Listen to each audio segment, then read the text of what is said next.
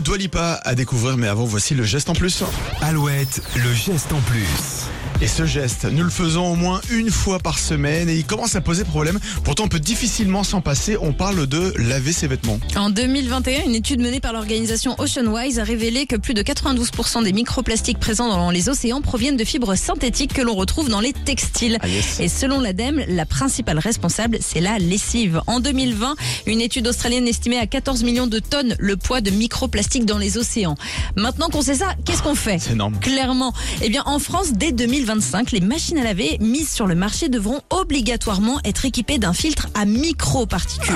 On sera les premiers à le faire dans le monde. En attendant, on peut commencer par espacer le lavage de certains vêtements. Les jeans, par exemple, Ouais. vous les lavez tous les 4 à 6 usages et pas besoin de sèche-linge. Il faut aussi savoir que certaines matières s'auto-nettoient en quelque sorte puisqu'elles empêchent la prolifération des bactéries et donc des odeurs. C'est le cas notamment de la laine, du chanvre, du lin, de la fibre de bambou ou encore de la fibre de coco Donc, euh, faites moins de lessive déjà pour démarrer. Ça, pour le- démarrer voilà. et choisissez peut-être un peu mieux les textiles de vos vêtements. Je ne sais pas. une idée aussi. Euh, Moi, ça me plaît bien. Se faire moins de machines, ça veut dire moins les étendre, moins de repassage, et etc., etc., etc. C'est- C'est win-win. Tout le monde est gagnant dans l'histoire. Exactement. Allez, merci Julie. Le geste en plus est à retrouver évidemment comme chaque jour sur alouette.fr et l'application Alouette. Voici Texas.